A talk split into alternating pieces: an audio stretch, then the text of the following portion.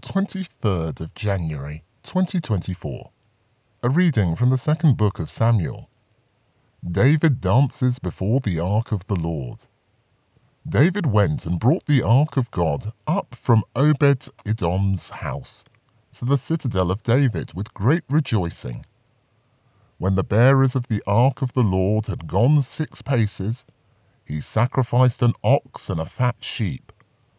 And David danced, whirling round before the Lord with all his might, wearing a linen loincloth round him.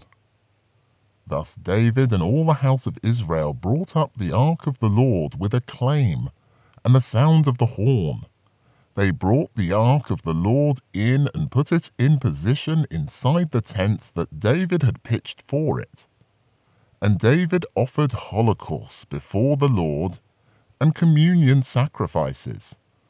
And when David had finished offering holocausts and communion sacrifices, he blessed the people in the name of the Lord of hosts.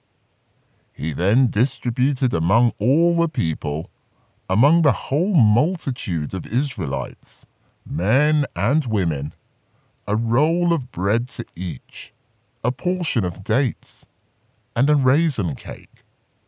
Then they all went away, each to his own house.